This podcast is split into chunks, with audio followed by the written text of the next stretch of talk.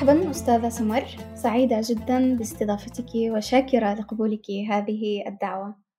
أهلا يا منى شكرا على دعوتك.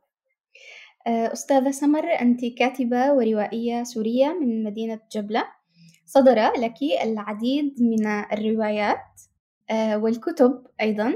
كتاب تقاطع نيران تروين فيه يوميات متفرقة من الثورة السورية. ثم صدر لك عام 2017 رواية المشاءة يليه كتاب آه، تسعة عشرة امرأة يروين عام 2018 وهذا الكتاب هو حديث لقائنا هذا. دعيني أعود بك للوراء قليلا لأول سنوات ثورتنا.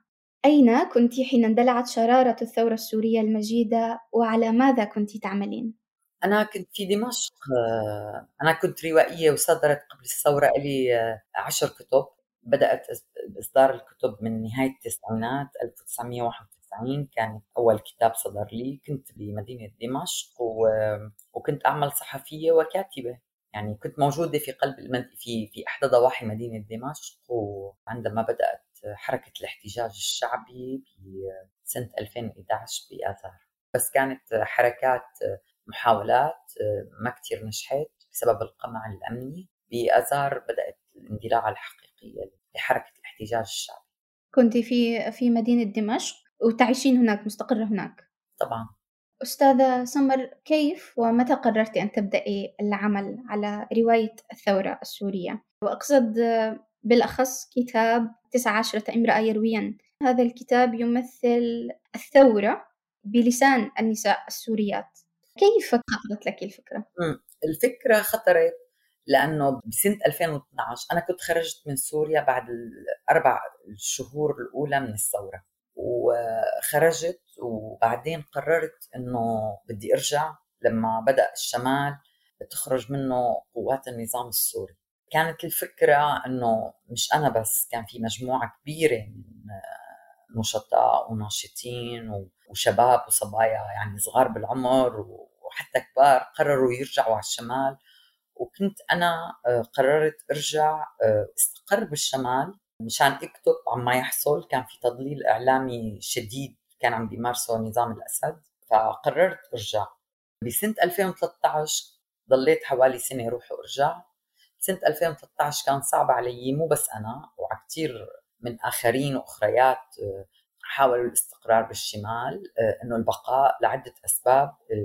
اهمها إنه كانت الحدود السورية التركيه انفتحت أمام كل أنواع أنا أسميهم مرتزقة ونشأت مجموعة كتائب آه، جهادية من كل أنحاء العالم ونشأت داعش ونحن صرنا ما فينا بقى نشتغل كنا مهددين فخرجنا. كان الخروج الأخير اللي في آب 2013 هلأ أنا كانت فكرتي إنه دائما اكتب مقالات عما يحصل بالوضع السوري. يعني هي إحدى هوياتي المتعددة اللي أنا أنا روائية لكن قررت إنه أكتب رواية الثورة ورواية الحرب.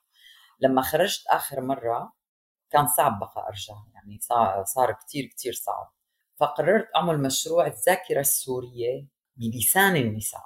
هذا المشروع بدأ من فكرة إنه كيف ممكن النساء تروي التاريخ بطريقة غير معتادة لأنه إحنا اعتدنا دائما هي السلطات المنتصرة طغاة الدكتاتوريين أو حتى الرجال نفسهم هن اللي بيروا الحرب وهن بيروا التاريخ. فأنا حبيت بعد هدول الكتابين اللي تقاطع نيران وبوابات أرض العدم أعطي هذا الصوت للنساء. النساء اللي بيمثلوا كانوا جزء من الحراك الشعبي السلمي حقيقة اللي كان بداية الثورة واللي كان ينظر لهم هن كضحايا وخاصة كان بسنة 2016 15 لما بدأت فكرة المشروع كانت ثورة تحولت لحرب. بس نحن كناس طلعنا مع الثورة ومجموعة في كتاب فنانين مثقفين ناس حتى عاديين اعتبروا إنه الثورة بالنسبة لهم مستمرة وواجبهم لازم يكون العمل على هذه الثورة. أنا كانت واحدة من أولوياتي لأنه بدأ التاريخ يقلب حقائق ما حصل في سوريا سواء على المستوى العالمي ولا المستوى العربي ولا على المستوى السوري. فكانت أولويتي إنه أذكر هاي الحقائق وأروي بعضها لأنه ما لا يوجد حقيقة كاملة. إذا بت بت بتراجعي ما قالته النساء بكتاب تسعة عشر امرأة بتشوفي إنه في أجزاء من الحقائق في كل شهادة حقيقة تكمل الاخرى ولا تكملها بشكل مطلق. فأنا كان مشروعي بدي كنت أعمل أول شيء مع النساء هدول بسميهم مقاومات واللي ما بيمثلوا صورة المرأة الضحية. وكان في فكرة عامة إنه النساء بالثورة هن دفعوا الثمن الأكبر وإنه هي الثورة جعلت من النساء مقموعات أكثر. وهذا كان موضوع معقد جدا لأنه فرض قوانين فرضتها الكتائب العسكرية الجهادية وداعش كان أمر مختلف عما فعلته النساء بالثورة. حقيقة الشغل اللي اشتغلوه النساء بالثورة جبار جدا. فقررت أنا بهذا الكتاب أعطيهم هذا الصوت. وكان هو مشروع طويل الأمد يمتد لخمس أجزاء. أو أوقفته بسبب الفيروس والكوفيد لأنه منعنا من السفر. كان القسم الثاني من 19 أمرأة كان رح يكون مع نساء المخيمات وبعدين كان بدي كنت أعمل يعني كل قسم أحكي عن حقيقة منفصلة بالواقع السوري تكمل الحقيقة الأخرى. لأنه حقيقة نساء المخيمات اللي بيعيشوا سواء بالزعتري ولا بمخيمات لبنان بالبقاع أو غيرها ببيروت أو حتى في تركيا حقيقة كانوا ضحايا. نساء وطفلات كانوا ضحايا لكثير من أنواع التعسف والانتهاك اللي كانت لم تأتي فقط من قبل النظام ولكن أيضا أتت من قبل الفصائل العسكرية محسوبة على جماعات ضد نظام الأسد وأيضا أتت من نظام المجتمع المجتمعي اللي كنا عايشين فيه اللي هو النظام بطريركي محافظ. قامع للنساء وطارد لهوياتهم الوطنية أنا بقول دائما.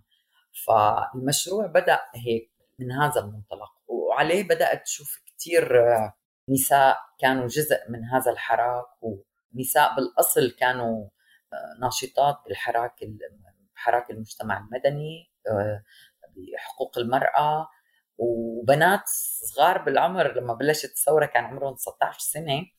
تحولوا لبطلات فعلا يعني أنا الشهادة الأولى اللي سجلتها لسارة اللي هي بطلتي الأجمل أنا دائما بحب أحكي عنها وهو اسم مستعار. بنت لما بلشت الثورة كان عمرها 19 سنة يعني. وما فعلته بالمعظمية من مشاريع تعليم وتمكين ومشاريع إحصاء. والأشياء اللي عملتها هي تسجل بالتاريخ مثل مآثر بطولية. فأنا كنت شايفة إنه في صورة آه، غير حقيقية وغير واضحة عما فعلته النساء لأنه النساء حقيقه مو بس إنه بلشوا بالحراك الشعبي النساء أيضا كانوا شايلين الحياة أثناء الحرب لما تحولت الثورة لحرب شايلين الحياة بكل ما تعنيه الكلمة من معنى. فرواية التاريخ على لسان النساء هي بتقدم رؤية مغايرة مختلفة رؤية تقبل آه، النقد. كانوا ناقدات حتى للثورة نفسهم. فككوا تفاصيل الشر والعنف المركب اللي عشنا فيه بمجتمع بمجتمعنا السوري واللي كان مخفي. ما قالته النساء بهذا الكتاب بيمثل لي جسر وأمل يوما ما يوما ما إذا قدرنا نطلع من هي الجحيم اللي عايشينه بسوريا والذي ما زال مستمر. حتى هذه اللحظة بشكل جسر أمل لبناء هوية وطنية. كنت سأتطرق لهذا السؤال يعني. ما أهمية تقديم رؤية نسائية عن الثورة السورية برأيك؟ هي حقيقة مش رؤية نسائية بهذا الشكل الأحادي هي هي رؤية نساء شاركوا بهذا الحراك يعني هي ليست رؤية نسائية لكن هي معتمدة على هذا النوع اللي هن على الجندر هذا اللي هن نساء لأنه آه، أنا شفت من خلال تجربتي ومن خلال مئات الشهادات اللي دونتها وبدأت تدوينها من سنة 2011 وحتى هذه اللحظة إنه هدول النساء جديرات بتفكيك الشر وبطرح رؤيتهم حول تفكيك الشر اللي عشناه بالمجتمع السوري.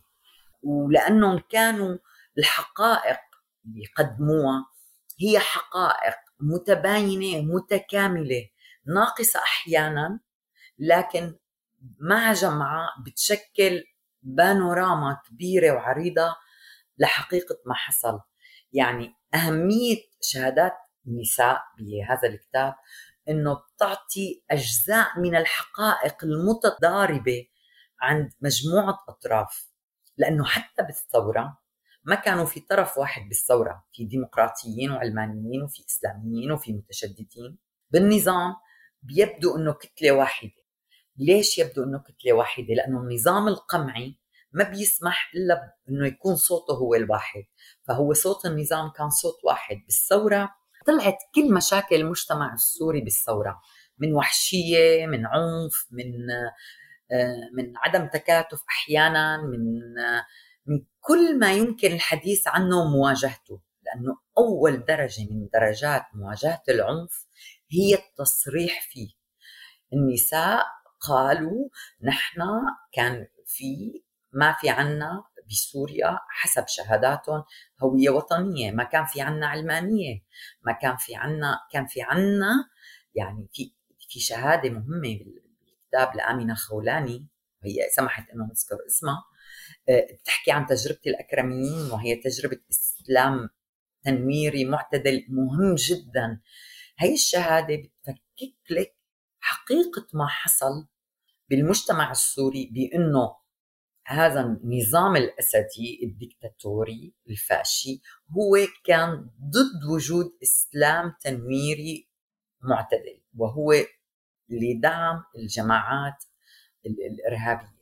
فكل شهادة كانت عم تشتغل على تيمة تيمة عنف خاصة بالمجتمع السوري وهي خصوصية فريدة جدا. ما بتشوفيها بالعالم العربي كله إذا ما بدنا نحكي عن العالم هي خصوصية فريدة. أه، وأنا بآمن إنه الذاكرة الجمعية لأي مجتمع هي مجموعة ذواكر فردية وشخصية بقدر ما بنقدر نقدمها ونفككها ونعرض أجزاء من حقيقتها بقدر ما بنقدر إنه ندون بعض حقائق من تاريخنا اللي أه، عم بيشوهوه وعم بيمسحوا بدهم ينسوه كمان. فهدول النساء عملوا العكس تماما. ما هي الصعوبات اللي واجهتك أثناء كتابة آه، هذا الكتاب؟ يعني الآن ما أول ما خطر في بالك؟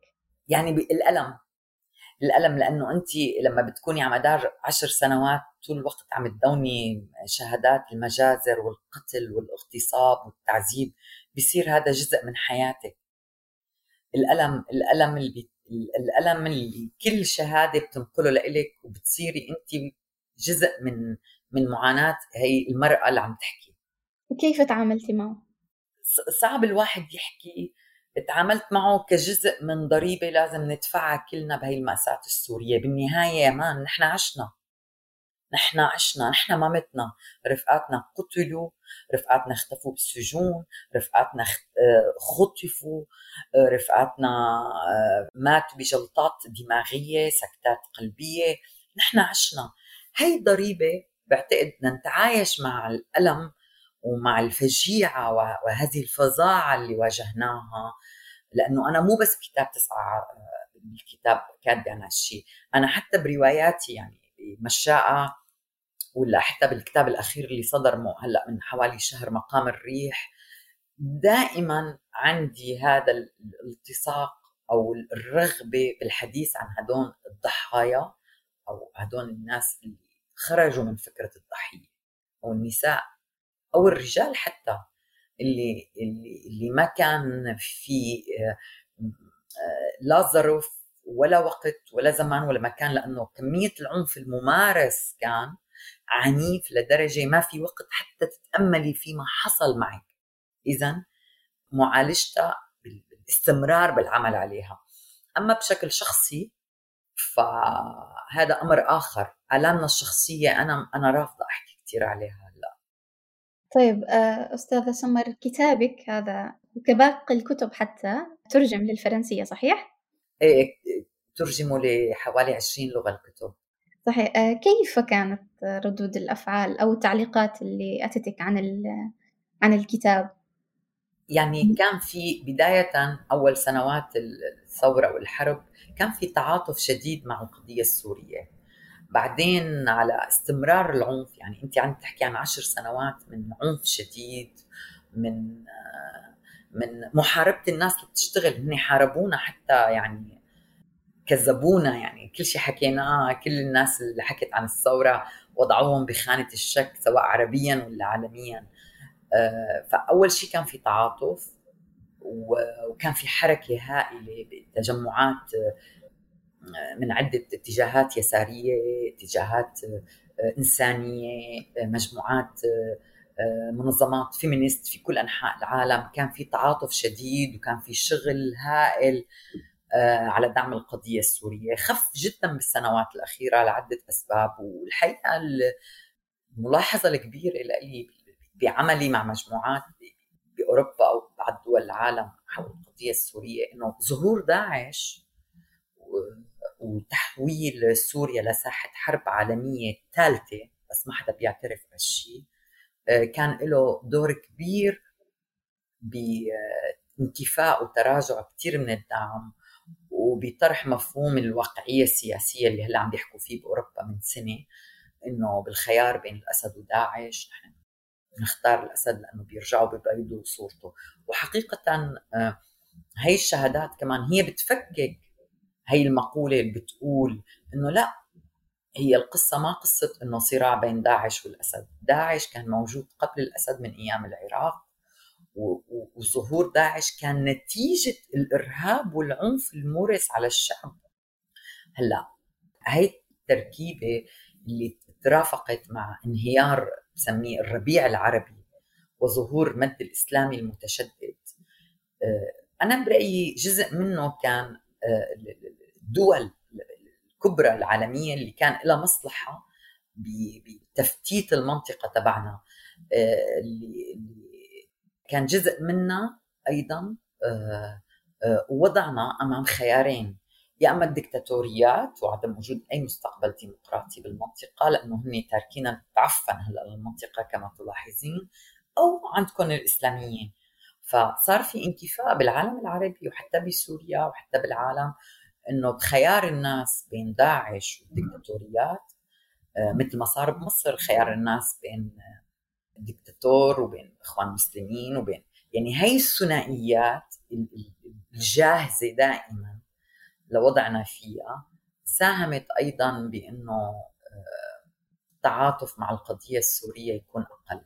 إضافة لبروباغندا طويلة الأمل مارسها الاسد الأب بعدين الاسد الابن إنه إنه هن مستهدفين كنظام ضد إسرائيل ونحن بنعرف إنه الحكي مو صحيح وبنعرف إنه كان قضية فلسطين اللي هي قضيتنا كلنا مثل القضية السورية يعني أنا بالنسبة لي قضية فلسطين ما بتختلف أبدا الاحتلال الصهيوني بسميه الاحتلال الأسدي بسميه هلأ في احتلال إيراني احتلال روسي احتلال تركي حتى أنا أنا معترضة على وجود كافة أشكال الجيوش بأرضنا وبلادنا وفي آه، قوات أمريكية. فهي القضية هي البروباغندا الإعلامية اللي كانت أحد أوراق اللعب عليها الأسد أوراق الجيوسياسية اللعب عليها كمان ساهمت. آه، إضافة كمان المعارضة السورية بتلعب دور المعارضة الرسمية. لا أنا لا أحكي عن عنا كأفراد مستقلين لأنه إحنا كتاب وأفراد مستقلين.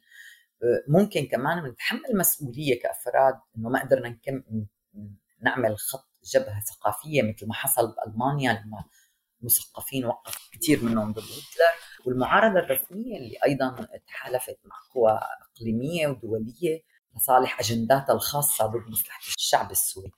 ف اللي دفع الثمن هن الناس الفقراء اللاجئين من بقي في سوريا حتى بمناطق النظام.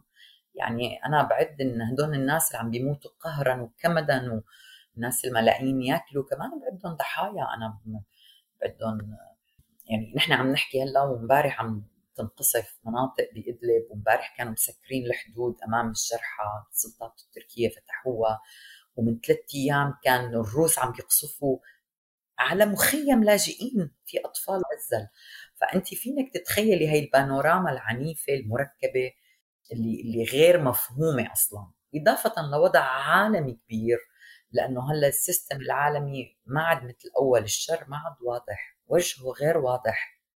يعني ما عندك دول استعمارية مثل قبل آه، واضحة بتيجي بتحتلك. لا في نظام اقتصادي بسميه ما بعد الرأسمالي تتحول فيه الدول لمكاتب سمسرة لشركات اقتصادية كبرى بتستثمر ببلدان وما بتحتلها بشكل مباشر بتحتلها بحجة دفاع محاربة الإرهاب آه، رسم خريطة سلام إلى آخره وبنفس الوقت بتسيطر على ثروات هاي البلاد. يعني أنت شوفي الروس شو أخذين آه، الغاز اللي أخذينه بسوريا وبعدين بتفهمي كثير قضايا.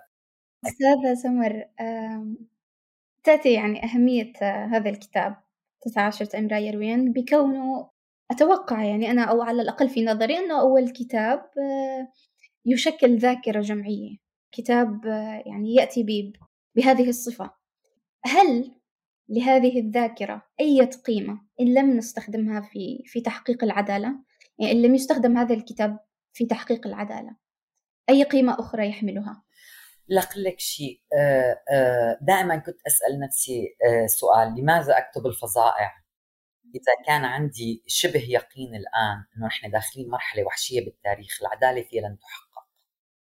لكن أنا مؤمنة أنه الكلمات والذاكرة والكتب اللي بنكتبها عن تاريخنا مهما طال الزمن بدها تنصف الضحايا وتنصف أيضا نضالات والمقاومة اللي الهائلة اللي أبداها الشعب السوري. يعني آه، لما آه، هذا الكتاب ما معمول ليروح على الأمم المتحدة. هذا الكتاب ما معمول ليشكل جزء من مستندات لمحاسبة مرتكبي جرائم الحرب. للتاريخ للناس اذا هو للناس وهو جزء من حركة ودور أنا دائما بقول وهذا الكلام ممكن يفكروه الناس صار كلام قديم يحكوا ديناصورات. لا أنا مؤمنة بدورنا ككتاب وكاتبات بأنه كلماتنا قادرة على تغيير العالم.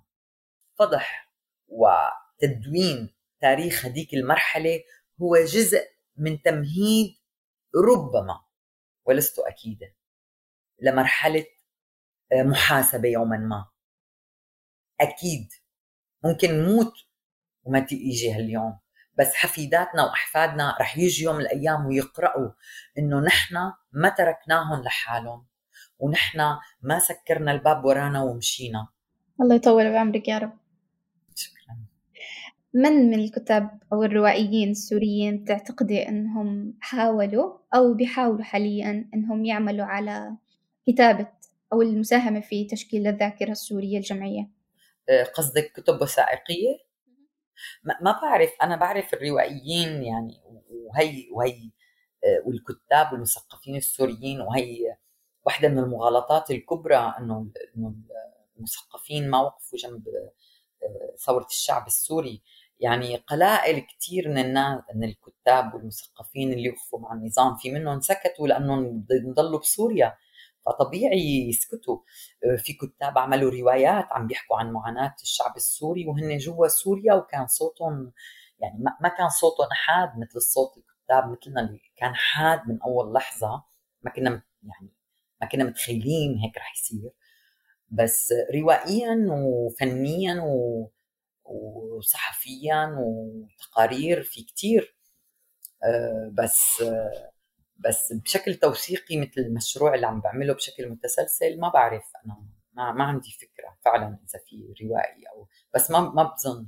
بس الروايات أيضا مهمة يعني في عنا كتاب كتير مهمين يعني ولساتهم عايشين جوا وبيكتبوا عن الألم السوري بطريقتهم اللي اللي بتضمن لهم العيش بأمان. وفي كتاب برا طلعوا وكتبوا أيضا وعملوا عملوا مثل حشد إعلامي بمحاضرات آه، في كتاب سياسيين في كتير كتير أسماء يعني. آه تقييمك اذا الادب السوري في السنوات الأخيرة إيجابي نوعا ما صحيح؟ أنا برأيي أنا برأيي نشط جدا على كل المستويات.